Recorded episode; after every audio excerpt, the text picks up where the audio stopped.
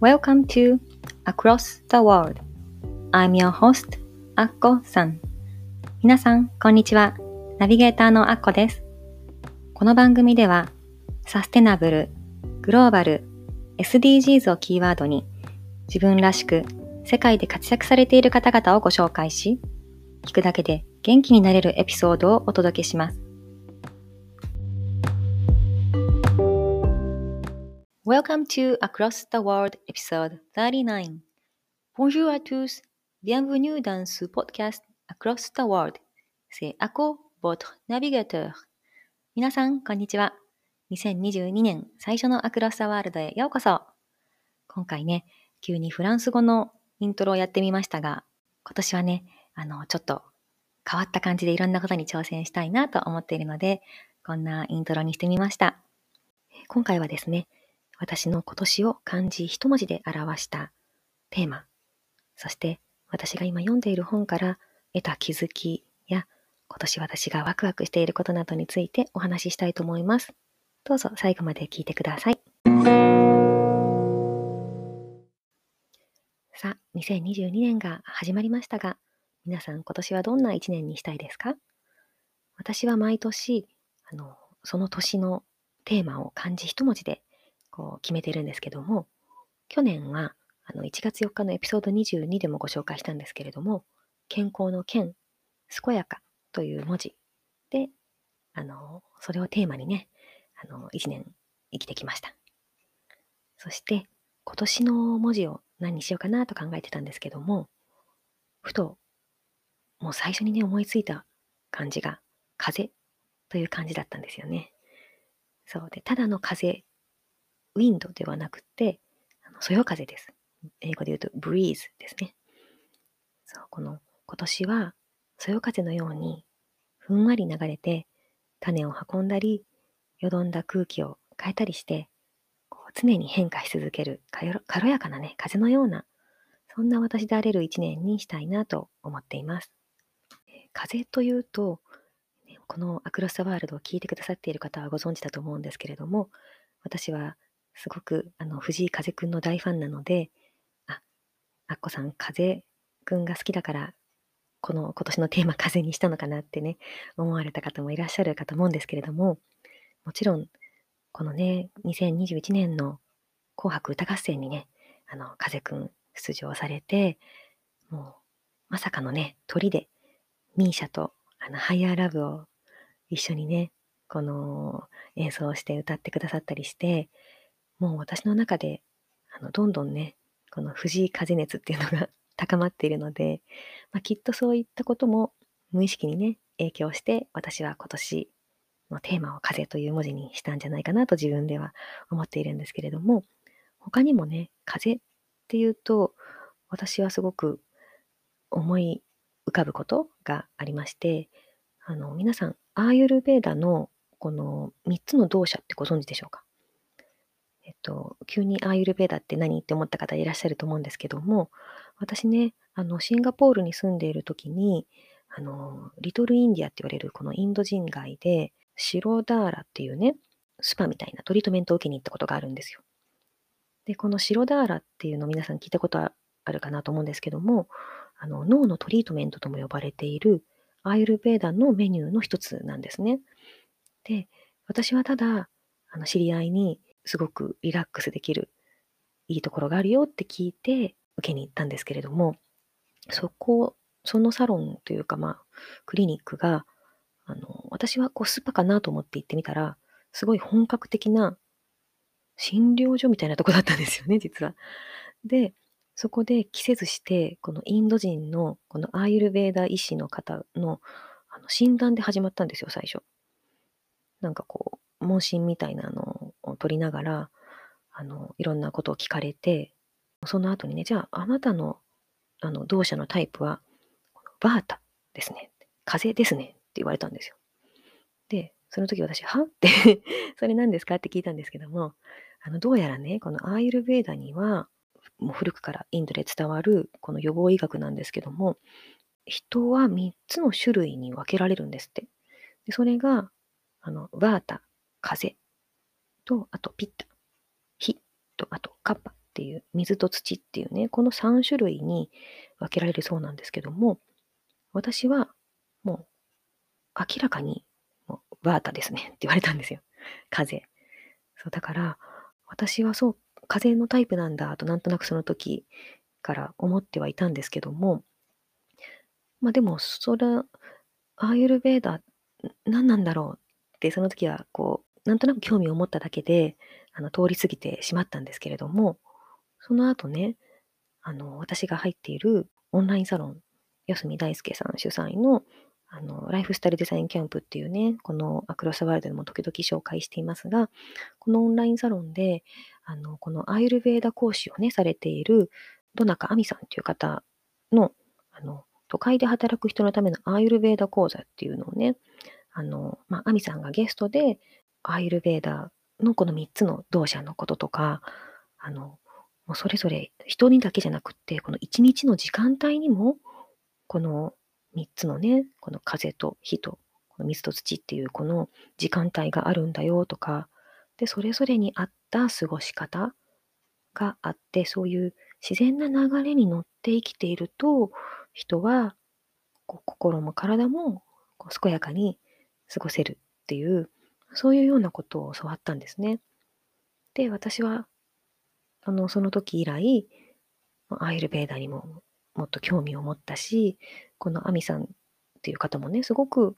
あの素敵な方で、あの彼女はヨガやアールベーダの講師をされているんですけども、オンラインであのセッションもされていたり、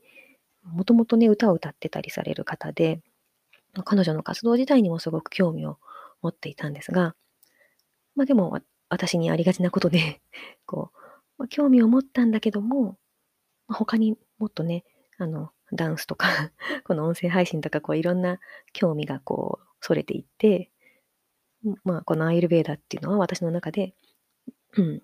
あんまり深掘りしないまままたその時は通り過ぎていたんですけれども、あの、またね、昨年末のあの12月26日に、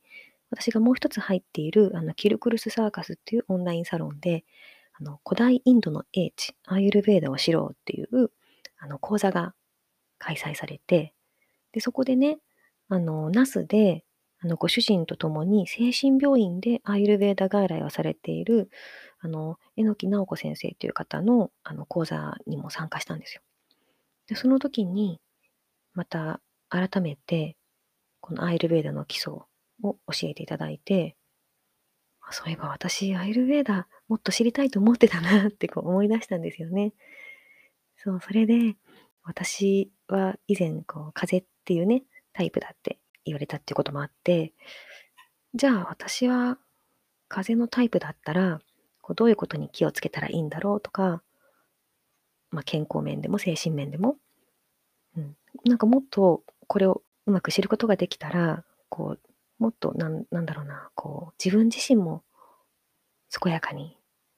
自分の本来持っているものをもっと出せるようになるんじゃないかなっていう、この興味が湧いてきたんですよね。そう、それで、今年のテーマ、風っていうのが、一つね、この私の動作のタイプともまた絡んでくるんですけれども、そう、今年のテーマ、私はこの自分を知るっていう意味でも、この風っていう文字を選びました。私はどうやらこの、このバータと言われるね、あの、タイプらしいので、こう自分を知ることができたら、もっとなんか、私の中のアーティスト性っていうか、私が本来持っているものがうまく出せるようになるんじゃないかなとなんとなく思っているんですね。なので、あの、そういったいろんな意味を含めて今年は風というテーマで生きていきたいなと思っています。昨年のね、1月4日のエピソードでは、この私の2021年の文字、この健康の健という文字をご紹介したのと一緒に、私がね、あのその時読んでいた、読んでいて感銘を受けた、この岡本太郎さんの自分の中に毒を持てという本をご紹介したんですけれども、そのエピソードを改めて聞き直して、そういえば最近本の紹介をしてなかったなと思ったので、私がね、今読んでいる本についてもちょっとご紹介したいと思います。そう年末から私が読んでいる本で、たまたまね、図書館で手に取った本が、吉本ばななさんと、あの、引き寄せとかで有名な、あの、奥平亜美さんの共著の、自分を愛すると夢は叶うっていう、あの、本がすごく表紙が可愛くって、まあ、このタイトルにも惹かれて、ちょっと読んでみたんですけれども、この本をね、あの読んでいると、先ほど私が話した、この自分の本来の自分に帰っていくと、こう、もっと自分が知らなかったアーティスト性とか、こう、な源につながる力みたいなものがこう現れていくっていうことを、ま、この本にも書かれていて、うん、この最後の方にね、この自分に愛を注ぐワークっていうのが出てくるんですけれども、この自分に愛を注ぐ、自分をもっと好きになると、この無限の力につながるって書いてあったんですね。それで、私そもそもあんまりこう、体型だったこのことは何も知らなかったんですが、私、なんなんだかんだ言って自分が大好きなんですよね。それで、あの、このアクロスワールドの、あの、サブタイトルというか、あの、テーマの一つで、この昨日よりもちょっと誇れる自分にっていう一言を言ってると思うんですけども、そう自分を、うん、好きになれない時もあるけれども、ちょっとでもね、昨日よりもちょっと自分のことを好きになれば、な、うん、毎日少しずつ幸せが増えていくんじゃないかなと思っていて、そう。で、その、それが本当にそうだっていうことがこの本に書いてあったんですよね。あの自分をもっと好きになると、この理想の現実が舞い込んでくるって書いてあったんですよ。そして自己破壊的なね、嫌な現実がピタッと止むって。そう。で、それはなぜかというと、この自分をね、好きになって、この自分がいい気分になれることや、自分が好きなことをどんどんやっていると、ね、自分のこの波動が上が上がっていくと。そうすると、次々ね、願いがね、この副作用として叶うようになっていくって。この奥平亜美さん言われてたんですよね。この本は対談対談本という形で、このお二人が対談している文章が書いてあるんですけども、最後に、このまあ実際に、じゃあどうやったら人生をこう変えるためにね、自分をもっと好きになれるのかなっていう、それを具体的にこうやったらいいよっていうワークが書いてあったりしたんですけれども、うん、この小さなね、幸せを探して、こう感謝を積み重ねることで、また波動が上がっていくとも書いてありました。だから私は、あの、なんていうの、願いを叶えるために、こう自分に愛を注いでいるわけでは全然ないですけれども、今年の、まあ、テーマの一つとして、この風のように軽やかにこうワクワクすることをやっていこうって思ってるんですね。で、例えば、うん、私が去年もね、あの、お伝えしたこの今、魂が喜ぶことをしているんですけども、ダンスだったり、まあ、この音声配信だったり、ノートで文章で表現するとかっていうことを全部私の魂が喜ぶ活動なんですけども、それに加えてね、今年はちょっと語学学習も頑張りたいなと思っています。これも、うん、勉強っていう、こう、やらなきゃっていうものでは全然なくって、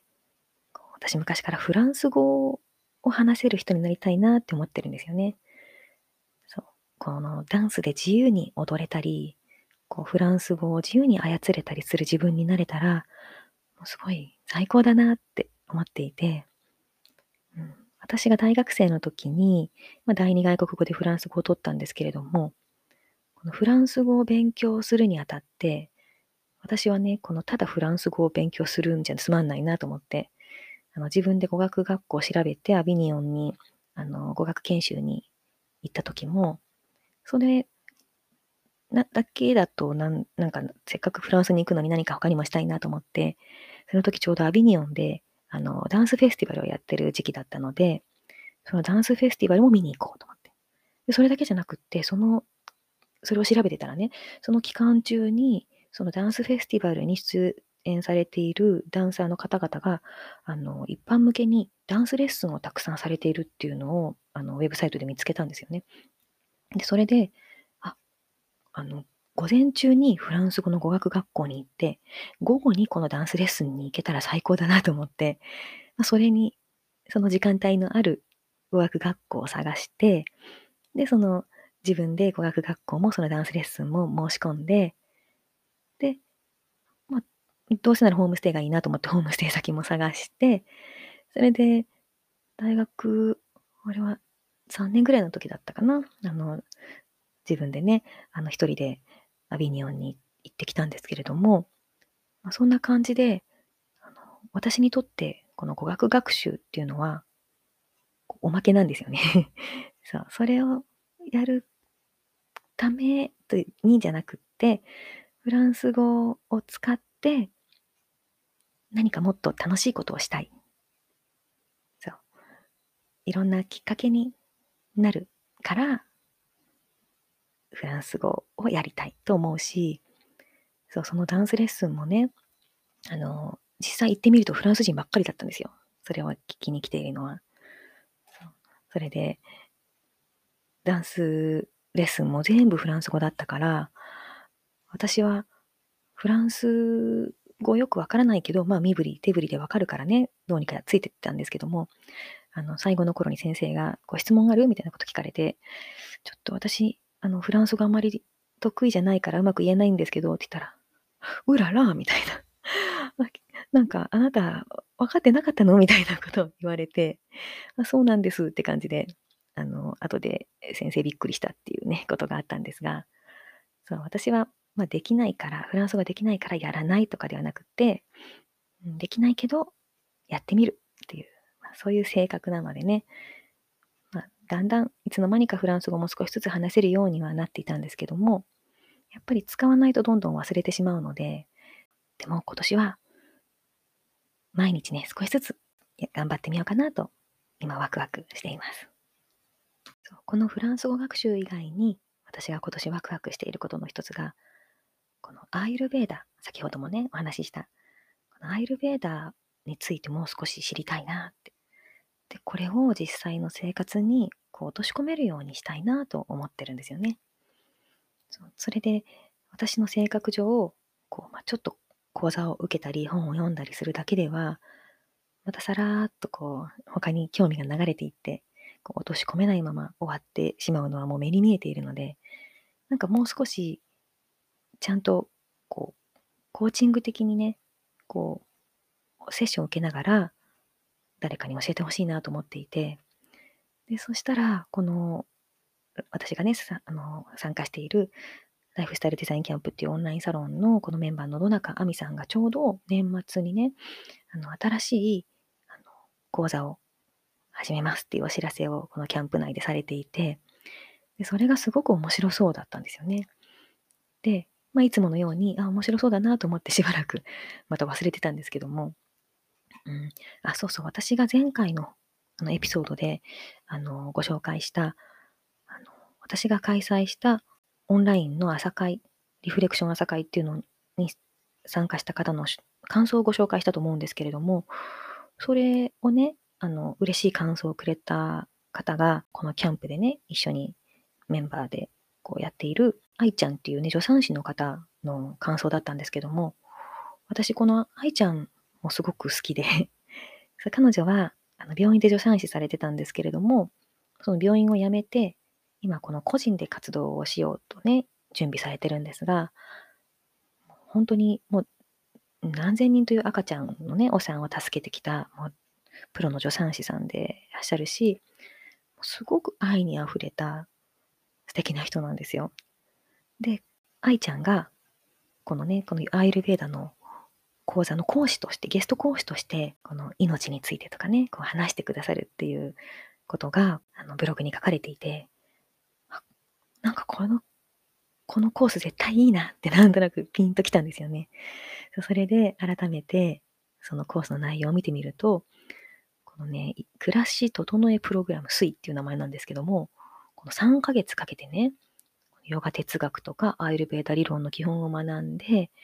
それプラスヨガの呼吸法とか簡単なアーサナのレッスンもオンラインでしてくれて、3ヶ月かけて、このアイルベーダのこう生活にこう落とし込めるようにしてくれる。そしてこう暮らしを整えて、本来の自分の持っている良さをね、出せるように、こう、サポートしてくださるっていうね。これが、すごくなんか、あなんかいいいんじゃないかなと思って、すごく惹かれて、ちょっと申し込みしてみたんですよ。ま1月18日から始まるみたいなので、あの、あみちゃんに聞いたら、あと2人申し込み枠が残っているということだったので、これを聞いてね、もしご興味持った方、あの、小ノートにリンク貼っておきますので、ぜひチェックしてみてください。もしね、あの、タイミング合えば一緒にグループでね、学べたら嬉しいなと思います。あみちゃんは、すごくね、自分に素直に生きていらっしゃる素敵な方で、2017年からね、あの、沖ノ島にこう移住されて、あの、あちらでね、旦那様と暮らしてらっしゃるんですけれども、うん、なんかその自然な自分に素直な暮らしをされているあみちゃんからきっと何か学べるんじゃないかなと今すごくワクワクしています。さて、今回は私の今年のテーマである風にまつわるお話をしてきましたが、いかがだったでしょうか？この風っていうのはね、こう常に吹いていて、常に変化し続ける、そんな軽やかな存在だと思うんですけれども、この変化にね、まつわる素敵な名言を見つけたのでご紹介したいと思います。進化論で有名なチャールズ・ダーウィンの名言なんですけれども、まずはオリジナルの英文でご紹介しますね。It's not the strongest of the species that survives, nor the most intelligent. It is the one most adaptable to change. チャールズ・ダーウィン。日本語で言うと、最も強いものが生き延びるのではなく、最も賢いものが生き延びるのでもない。唯一生き残ることができるのは変化できるものである。こんな名言を残されてるんですよね。確かに、恐竜は、この環境にね、あの、応じて変化できなかったから、滅びてしまいましたよね。で、このネズミとか、この小さな哺乳類が、この環境に寒い時も暑い時も環境にね、応じて変化できたから、まあ、それが猿になって 人間になって進化できたと。そうだから人間も、このままだと、もしかして、ウイルスか何かにやられて滅亡してしまう運命なのかもしれませんが、きっと変化していけると思うんですよ。生き残るためにね。変化できる人だけが生き延びていくとも言えると思うんですが、だから私は、常にとどまらずにこう変化し続ける存在でありたいなと思っています。その方が楽しいですよね。いつも一緒よりね。うん。まあもちろん、いいものは残して、いいものは続けて、こう、もちろん続いていくものも大切だと思うんですが、それプラス何か変化を入れていく。それもすごく大切なことだなって、このダーウィンのね、名言からも感じています。皆さんも、あの、今年のテーマ、何かね、あったらぜひシェアしていただけたら嬉しいです。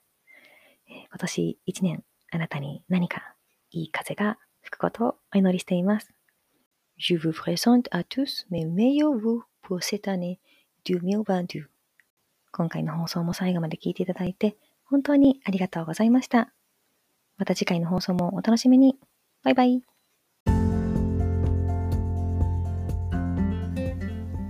Thank you so much for listening today's episode. 今日のエピソードはいかがでしたか？ぜひ皆さんからのご意見を伺いたいので、番組ホームページ www.across.g.net こちらからご意見、ご感想をお聞かせください。番組の Facebook グループもございます。Across the World Community というのがございますので、ぜひご参加ください。番組の登録もお忘れなく。この番組を楽しんでいただけたら、ぜひお友達にもご紹介してくださいね。昨日よりもちょっと誇れる自分に。では、次回もお楽しみに。